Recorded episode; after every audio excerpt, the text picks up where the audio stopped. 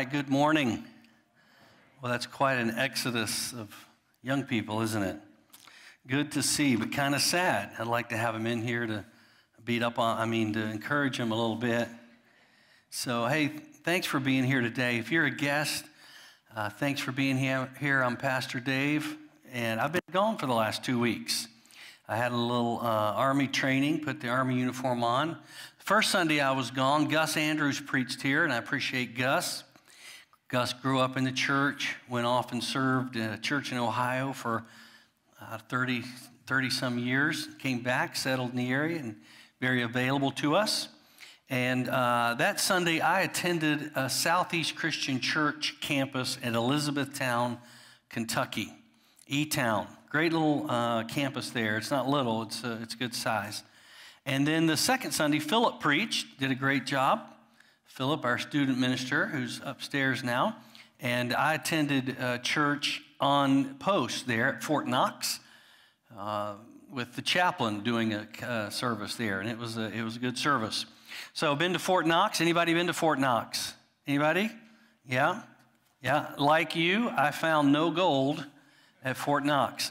I found nothing really of great value to me at Fort Knox. So it's good to get that over with and, uh, and, and get back. Uh, maybe another year or so, I can hang up that uniform and, uh, and be done with it once and for all. I can serve three more years, but I'm thinking about hanging it up in another year. Anyway, uh, glad you're here today. I'm glad to be back in the saddle, and we're starting our series today starting our new series. This is going to be a series that guides us not just through the month of February, but beyond, uh, maybe for uh, not just this year, but maybe for years to come, because it's such a great theme. Now, you might remember several years ago, back in, uh, in maybe the early 2000s, a guy by the name of Bruce Wilkinson honed in on a verse of Scripture, 1 Chronicles 4.10, called the Prayer of Jabez. How many of you remember that? Prayer of Jabez is an obscure verse there, uh, nestled into the middle of verses about other things, you know, kind of genealogical things. And when it gets to verse 10, it got to this man named Jabez, and he asked God for three things. He asked God to bless him, he asked God to enlarge his territory, and he asked God to keep him free from pain. Very popular book, very popular prayer. And this, uh, this book kind of went viral. Bruce Wilkinson's book made him famous. It went viral. A lot of churches picked up on it, a lot of preachers preached on it. And it's a popular prayer. I mean, who wouldn't want to be blessed by God? Who wouldn't want their territory enlarged, whatever that means? Maybe more property around. And who wouldn't want a life free from pain? It was a, it was a popular a theme for a little while. And uh, to be honest with you, it never felt right to me. Never felt right. It always seemed like it was a little bit self centered, this prayer of Jabez. Now, God granted his request, so that means that God honored that request. And we don't know the backstory on Jabez. We don't know the front story on Jabez. We just have this one verse about him. So, you know, God honored that, and that's God's prerogative to honor any prayer he wants to honor, and anything he wants to honor. He's not bound or obligated to honor uh, anything, but he, he did that because he's a God of free will, free choice, and he honored that prayer. But it never felt right to me that I should ask for God to bless me and enlarge my territory and keep me free from pain because, as you know, and will I'm sure agree, some of my greatest growth, some of your greatest spiritual growth, growth in your life, growth in your marriage, comes through adversity, comes through pain, right? That's when, that's when we really grow, learn to depend on God.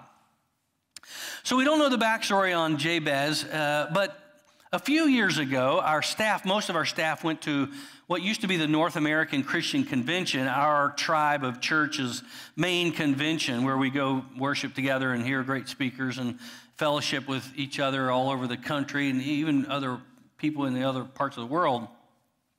Now it's called the Spire Conference, and we went and we met a preacher there uh, from the Manchester Christian Church in um, uh, New England, one of the New England states.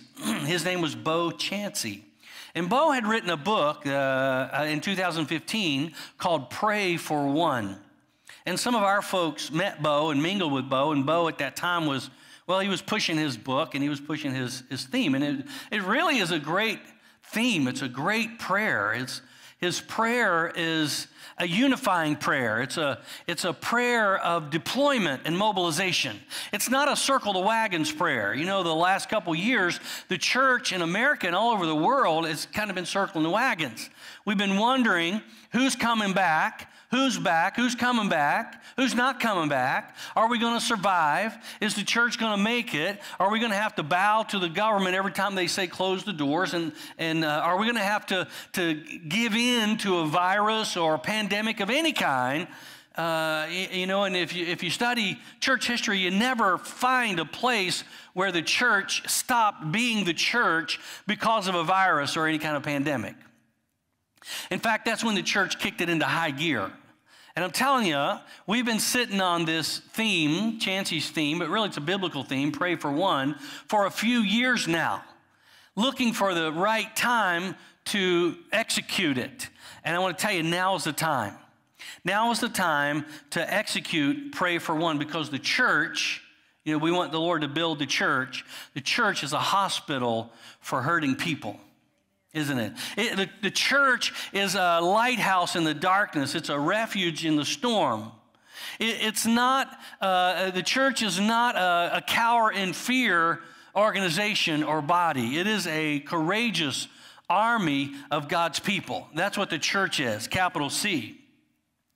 And God has fully equipped the church to do what God has put before the church to do. He's fully equipped us to do these things. And so that's what we got to do.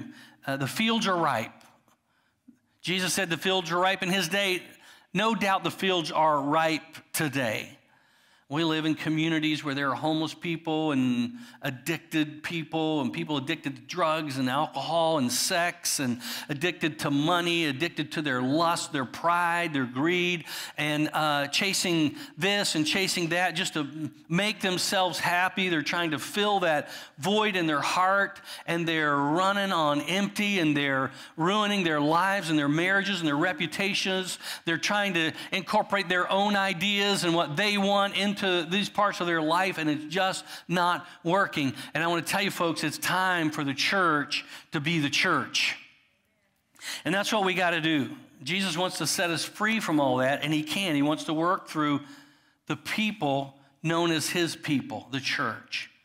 Now, for far too long, we have depended on the government to do for us and do for our communities what the church ought to be doing. Now, I'm not saying there's not a role for government. There definitely is. God ordains a government in the Bible, Romans 13, Hebrews, and a few other places. But there are things that the church ought to be doing that we have given over to the government. And I want to tell you some trust in horses and some trust in chariots, which I think is a reference to government, but we trust in the name of the Lord our God. It's time for us to get out there. It's time for us to deploy, to use a military term, to mobilize, to uncircle the wagons, and to go do what God wants us to do.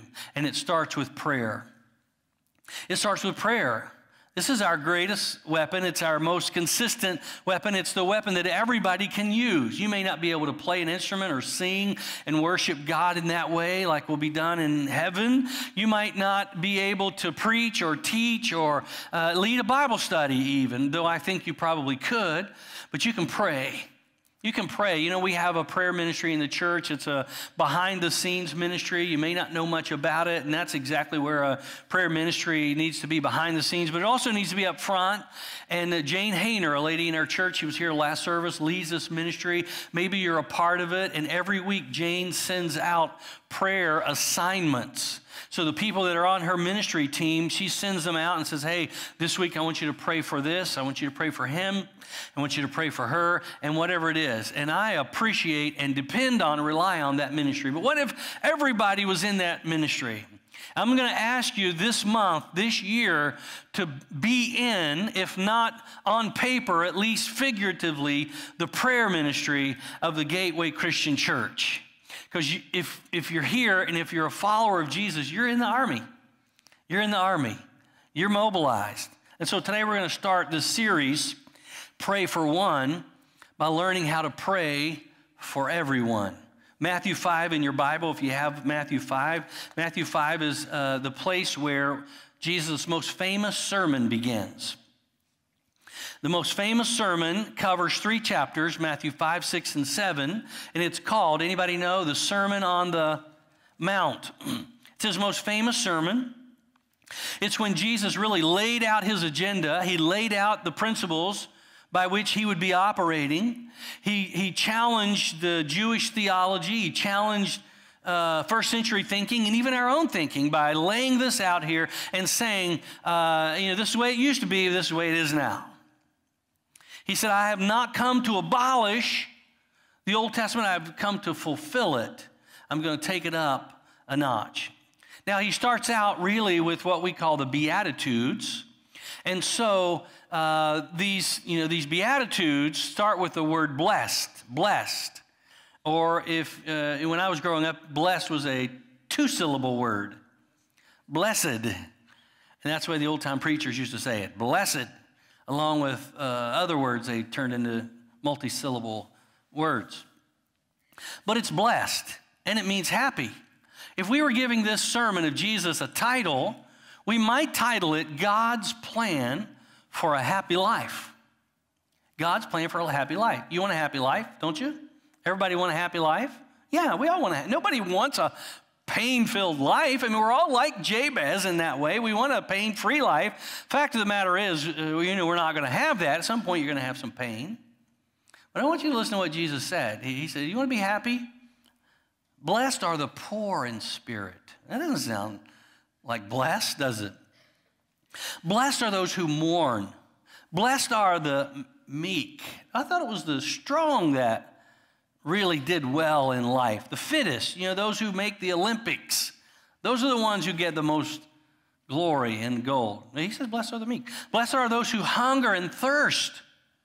Blessed are those who are persecuted. Now, that doesn't sound pain free.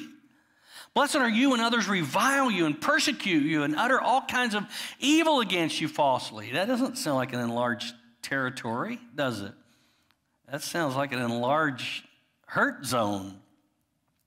In fact, in this sermon, Jesus challenges the thinking at every turn and he takes it up a notch. And if we're going to pray for one, I think first of all, we need to get this, we need to understand Jesus' mentality here uh, and how we should pray for everyone. Now, you might remember the sermon I preached a few weeks ago, back in January, and we called it, it was part of this series, but it was the, you know, I number the series, like this is, this is sermon number one. And there are six sermons in this series. Uh, and uh, that sermon was sermon number zero because it was a foundational sermon. It was a preview sermon. It was a sermon that got us up to the start line. You know, there's a lot to do to get, just get to the start line, let alone get to the finish line. And so that sermon was about the strategy God has for getting people back under his authority. And that strategy is not dropping bombs, it's what? Planting seeds. We'd like to drop a bomb, drop truth bomb, gospel bomb on family members, uh, you know, on certain cities, on certain political parties, or, you know, whatever you want to do, and everybody wants to drop a bomb on somebody else and, and come around to my way of thinking. And maybe we need the bomb to be dropped on us. But God's not into dropping bombs, He's into planting seeds. That's the strategy. So, this is sermon number one, and we need to understand the mentality Jesus had when it comes to viewing other people and how we treat people. Let's be honest, we can't view and treat people the way the world views and treats us or people. And so what he says is here is everyone matters. You know, that's really what Jesus came to do, is to say it's not just about the certain race of people, the Jews, it's about everyone. But honestly, does everyone really matter to us? Are there certain people that you'd just soon not be around? I mean, they, you know, kind of like Jonah. Uh, I know if I preach the gospel to the Ninevites, they're going to hear it and believe it and obey it, and God's going to love them. No, God already loved them. Are there certain people you just rather not really be next to or with? Maybe it's a family member that, uh, is always judging you. Or maybe it is somebody from a different political persuasion, or maybe it's somebody from a different kind of lifestyle. Maybe they're dirty or they don't think the way you think, and you just as soon stay away from them. Now, while you may be sitting there saying, Oh, no, no, I love everybody, I'm, I'm telling you that's not true. I mean, even for me, I want to be have an honest moment here, and, and, and that sounds like I haven't been honest in the past, but really, let me say, a confessional moment here. Not too long ago, maybe several weeks back in January, I had to go to the Kroger down here. And notice I said Kroger, no S on the end of it. I went to Kroger and I had to pick something up for Jennifer. And I always have a little bit of trepidation when I'm going into the Kroger here in St. Albans. Because I always feel like I'm going to run into somebody who hasn't been to church lately. And I'm going to have to tell them, why, why haven't you been to church? You know, where have you been? A little trepidation because I don't want to be that person. I don't want to be that pastor who's, you know, looking around for his, his church members and hounding them down the next aisle. Always a little trepidation for that, maybe for some other reasons. But so I went because, um, uh, you know, I couldn't go to the Gucci Kroger in Teays Valley. I wanted to get home sooner. So I, I went to Kroger, and uh, you know, this with this trepidation, and I even, I even, I think I wore a mask. You know, you think if you wear a mask, nobody will recognize you. But as I was, I was walking in, somebody behind me in a vehicle blew the horn and said, "Hey, pastor!" I'm like, oh, I knew the voice. So I turned around and uh, I'm thinking, oh man, I hope they're leaving and not coming. I hope they're, they just been here and they're gone and they're not coming. And he, he wanted me to come over and talk to him, but it was kind of a subtle come over and talk to us, but I didn't see that, you know. And so I turned, you know, I threw up my hand, I waved, I smiled, and uh, I went on in the store thinking, okay, well, I dodged a bullet there. But uh, do you know how in Kroger, and this bugs me, you know how they put those arrows in, which you got to walk down a certain way, you got to walk a certain direction in the aisles? They did that, and they've done it in other places. And, and so I'm like you, I walk the opposite direction just to see, uh, dare somebody to tell me I'm going the wrong way. But so I rounded uh, an aisle, a corner, and I ran into the person who was, had blown his horn at me. I mean, I ran into him. One of us was going the wrong direction, and you probably know which one. And so we talked for a little while. It was cordial, and uh, I, I, got away, and I, I, I, didn't have to say what I really wanted to say. I thought that was good. It was a win. Uh, and so I, I, had what I needed, and as I was leaving the store, I, I thought about this series then. I just, you know, it was always on my mind what I'm preaching. And uh, I, I'm just being honest here, okay? Full confession. I prayed, Lord, don't let him be the one. Don't let him be my one. Okay, I know you're judging me now because I don't hear any any kind of. Uh, uh, I, I can I feel you, preacher. I feel you, but uh, I'm just being honest. And let you be honest with me. Is there anybody you hope not to run into at Kroger? Yeah. man, you guys are a lot more, uh, yeah, the first service, they were like all liars, you know, they didn't, no, no, we, we didn't. Yeah, there are people like that, aren't there? There are people you don't want to run into, people you just rather not uh, have be forced into a conversation with. Only time I'm not speaking for God entirely, but whoever that is, that could be your pray for one. That could be it. That could be it. And me and the Lord are still wrestling on this person and my prayer for one. You know, when Jesus preached the Sermon on the Mount, he was talking to people who had a bad taste in their mouth for some other people. He was talking to people who uh, probably had some issues with their neighbors. I know these people had a bad taste in their mouth for their religious leaders. You know, these guys who were lording it over them and always demanding one more thing from them and asking them to, uh, to, to pony up, you know, and to, and to show up and to do whatever they said they had to do. And I know these people Jesus was preaching to had a bad taste in their mouth for the, for the Romans. You see, the Romans were the oppressors. They had conquered the land, and these soldiers, they could care less about these Jewish people. I mean, they'd rather been some other place in the empire, but they got stuck. Their deployment, their mobilization was, uh, you know, an outpost called Judea, the backwaters of the Jordan, and these people that they were with, they just as soon kick like a dog, and they did refer to the Jewish people as dogs. So there was, uh, there was equal hatred between these people. The Romans hated these Jewish people just because they felt better than everybody else. And the Jews hated them right back. And they had good reason to. And so when Jesus preached this sermon, he's going to change things. He's going to flip the script a little bit. And he says, Look, you're the salt of the earth, you're the light of the world. And it's time you start acting like it. It's time you start acting like it wherever you go. Six times in this chapter, he uses a phrase that cues them in on their education, their religious education. This phrase was, You have heard that it was said. And anytime a rabbi was teaching, he would, he would use this phrase to kind of get people focused in on a particular passage of Scripture, normally from the Old Testament or maybe some other Jewish writings. You have heard that it was said. And that was, oh, yeah, okay, we've been taught this. We've been taught this. And six times at the beginning of this sermon, right after the blessed, right after the happy life, Jesus uses this phrase to kind of to kind of get them focused in on where he wanted them focused. He says, You have heard that it was said, You shall not murder. He's trying to get them to think about how they feel about people they don't like, people they hate. You have heard that it was said, You shall not commit adultery. He's trying to get them to think about how they viewed somebody of the opposite sex who wasn't their wife or husband.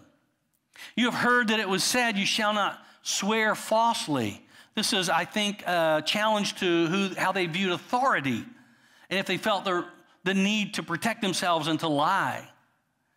And so, six times he says, You have heard that it was said, but unlike the rabbis of his day who would go on and, and uh, exposit that Old Testament scripture, Jesus added another phrase. He said, But I say to you. And when he did this, he's about to blow their minds. He's taking it up a notch. Let's look at the next one. You have heard that it was said, an eye for an eye and a tooth for a tooth. But I say to you, do not resist the one who is evil. But if anyone slaps you on the right cheek, turn to him the other also. And if anyone would sue you and take your tunic, let him have your cloak as well. And if anyone forces you to go one mile, go with him two miles. Now, I think this particular set of passages, verses, really gets at how they felt about the Romans. Romans were their biggest enemy. I, I think that's, that's what this is getting at, the Romans. And, and, you know, they could tolerate a bad religious leader, but these Romans were, they were just too much. And so they hated them, as I said, and they were hated by them. So when Jesus said, You've heard that it was said, an eye for an eye and a tooth for tooth, everybody would say, Yeah, that's exactly what we've been taught. That's exactly what we believe equal retribution. And that's really how you and I think as well. It's, it's what comes natural to us. If you hurt me, I hurt you right back. You lie to me, I'll lie right back to you. If you cheat on me, I'll cheat on you. That's called equal retribution. You do it to me, I'll do it to you. Eye for eye, tooth for tooth. And they would have high fived on that. They would have said, Yeah, that's the way we are, and that's what we're happy with. Don't go changing anything. But you know Jesus. You see, first of all, Jesus preached a turn the other cheek message. Turn the other cheek. He said, You, you got to change your views about an evil person. And to make it more intense, he said, If anyone slaps you on the right cheek. Now, I don't know if you've ever thought about this or you've ever considered this verse, but most people in the world are right handed, Most people are right handed. As a matter of fact, let's just do a survey here. How many of you are, and I, when I say left handed, you do everything left handed? You do everything left handed. That's your dominant hand. Some people bat right handed and throw, uh, you know, or do something, you know, they do it different, ambidextrous. How many of you are pure lefties in here? How many we got? There's one, one, one, two, two, three, four, five. Five people in here are left handed. So most people are right handed. And there might have been some I, I, I missed, but um, most people are right handed. So if, if I'm right handed and you and I are in a fight and I hit you, which cheek am I going to hit you on? I'm going to hit you on the left cheek, most likely. I mean, unless you're running away from me. And if you fight me, you're not going to be running away from me. I'm going to be running away from you. You might hit me on this cheek back here, you know. But I want to hit you in the left cheek. So Jesus didn't say left cheek, he said right cheek. What does that mean? Get the image here. If somebody hits you on the right cheek and they're right handed, what have they just done? They backhanded you. You know, in Jewish uh, law, there was, a, there was a different punishment if you backhanded someone. Because it was, it was not only an aggressive act, it was an insult to backhand someone. I mean, it's demeaning, it's humiliating, it's insulting. So Jesus took it up a notch. He said, You know, even, even though they strike you by backhanding you, added insult, even then, I want you to turn the other cheek and say, might as well get this one too. You see, sometimes following Jesus means to take the insult without the need for retaliation. Jesus also preached a give your coat away message. He said, uh, if someone takes your tunic or your shirt, your undergarment, what's under, give them your coat as well your cloak or your coat. Now, I don't know if you knew this, but in Exodus 22, God said that a coat was a basic human right. Did you know that? God said in Exodus 22, He said, You can sue a guy for his coat, but you got to give it back to him at nightfall. Because a coat is more than a coat, coat also becomes a blanket. And how will someone cover themselves if they don't have their coat, which is a blanket? So, a, a, coat is a basic human right. If you sue me, you can have my shirt, but you can't take my coat. But Jesus said, Yeah, yeah.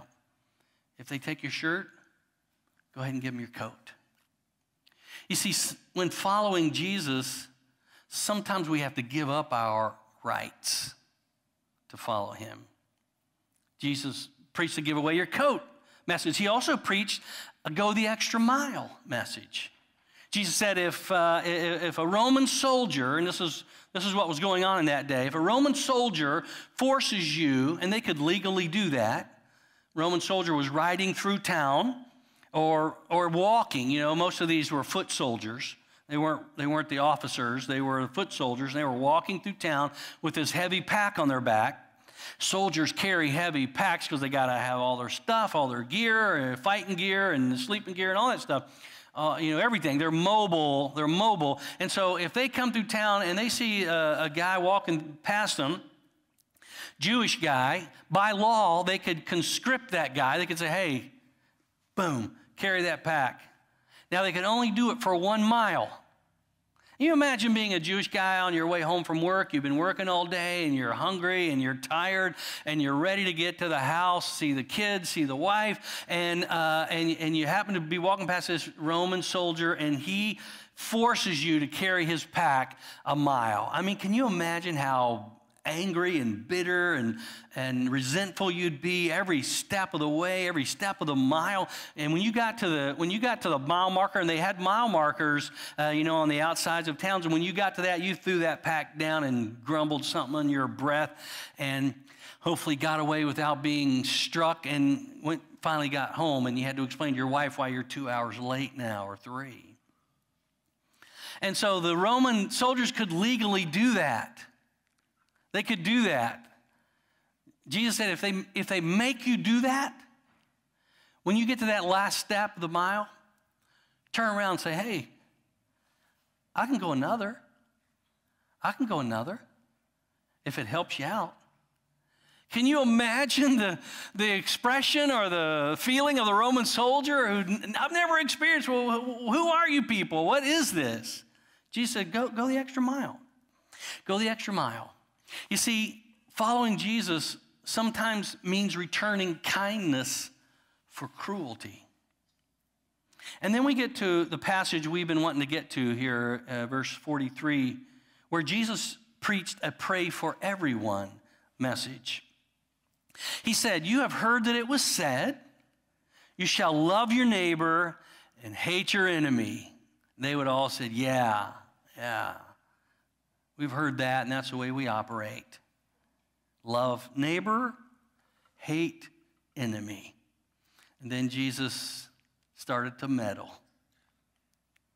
But I say to you, love your enemies and pray for those who persecute you, so that you may be sons of your Father who is in heaven. Love my enemies? Pray for the people who hate me, who persecute me? Might as well pray for everyone. And that's right. Here's why. Jesus said, For if you love those who love you, what reward do you have? Do not even the tax collectors do the same? And if you greet only your brothers, what more are you doing than others? Do not even the Gentiles do the same? Now, when I was in college, I had a professor, a New Testament professor, who explained this passage to me like this, and I'll share it with you. It's helped me understand it, and it, uh, it may help you. Imagine these, these, like the first century Jews would have done. Imagine that these tax collectors, you know, tax collectors were hated.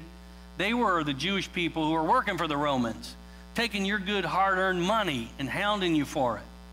If these tax collectors and Gentiles, imagine they're in a bar and they're beer drinking buddies where everybody knows their name. And they're all together and they're halfway to Happy Town when they start making uh, pledges of Masonic brotherhood and fidelity to one another. It's like, yeah, somebody comes in here, if he comes to fight you, he'll have to fight me. I got your back, you got mine. One for all, and all for one. And that's a noble thing. It's a noble thing to have the back of your buddy, right? I mean, uh, I don't know about you. I didn't get in many fights, like I said. Uh, tried to avoid that. It wasn't my. I was a lover, not a fighter. Uh, but you might have been a fighter, uh, and uh, and it, it's it's nice to know you got people who's got your back. You know, it's good to have big friends when you get in trouble. Amen? I mean, if you're going to fight, have your big friend nearby. And, and, and that is admirable. It's, it's loyalty the way loyalty should work. You watch my back, and I'll watch yours, and we'll go through life together fighting for one another. Because we love each other. But Jesus said, You got to do better if you're going to follow me. You got to do better. Now, I don't know if that helped you understand what's going on here. These beer drinking buddies who are there for one another, and the only thing they have in common is that they come to the same place and they drink together and they uh, get drunk together and they fight together. And that's admirable. She said, You got to get, you got to do better than that. If I only love people that I like, and who love me back, what kind of a person am I? If I only pray for people who haven't offended me or offended the church or whatever, what kind of a Christian am I? You understand what he's saying here? Who does this though? Seriously, who turns the other cheek? Who gives away their rightful coat? Who goes the extra mile? Nobody I know.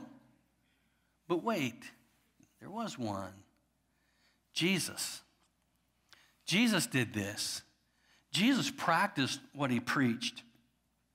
In Philippians 2, Paul said, Let each of you look not only to your own interest, but to the interest of others, and have this attitude that was in Jesus, who gave up his place to come down here and to be a man and to walk the road we're walking. And when Jesus got to the end of his life, he was deserted by his disciples. He was falsely accused by the religious uh, leadership. He was unjustly arrested by the Romans. He was put on trial by Herod. The crowds heckled him.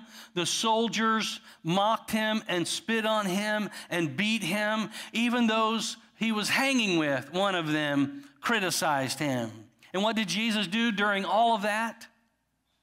He didn't do anything. He didn't do anything. You remember when he was in the garden and the soldiers came forward and Peter grabbed the sword of the Roman soldier? Jesus said, Peter, put that away. He said, Do you think that I cannot appeal to my Father and he will at once send me more than 12 legions of angels? 12 legions. That's 72,000 angel warriors. 72,000 angel warriors who have their toe on the line, leaning forward, ready to strike, ready to annihilate uh, the first century world for offending and spitting on and mocking and heckling their Lord, Jesus, the Son, the Son who is the radiance of God's glory. 12 legions, 72,000 angels at his disposal. But did Jesus call them? Did he deploy them? No, because he didn't need them. He didn't need them. This is Jesus, the one who spoke the world into existence, the one that with just a word healed the lame and, and the deaf and the blind and made the, made the uh, dead come back to life with just a word. Why, he could have just whispered a curse on those people and they would have just uh, been incinerated if he wanted to. But Isaiah said he was oppressed and he was afflicted, yet he opened not his mouth. Like a lamb led to the slaughter, and like a sheep before its own shears is silent, he opened not his mouth. Jesus didn't yell back, he didn't slap back, he didn't cry out for justice. What did he do? He prayed. He said, Father, forgive them, for they know not what they do. And when Jesus prayed for them, guess what? He was praying for you and for me. Because we are that crowd, we are those soldiers. He was praying for everyone, He was teaching us. You know, that's what it means to be a follower of Christ. It's not, Lord, bless me and enlarge my ter- territory and give me a pain free life.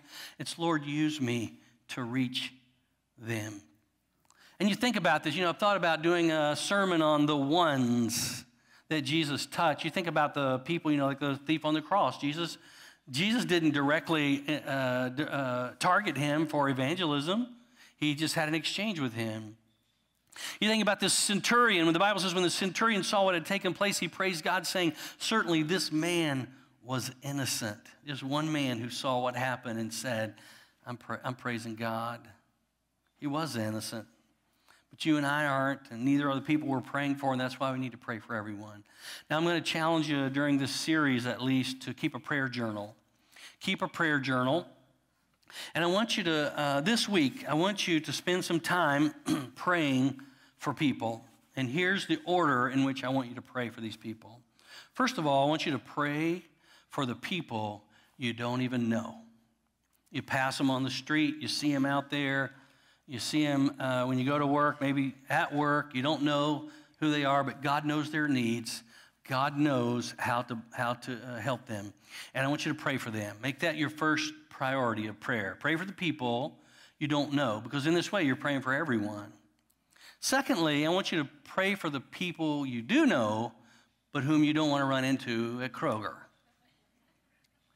You know what I'm saying? You know these people, and you know what they need.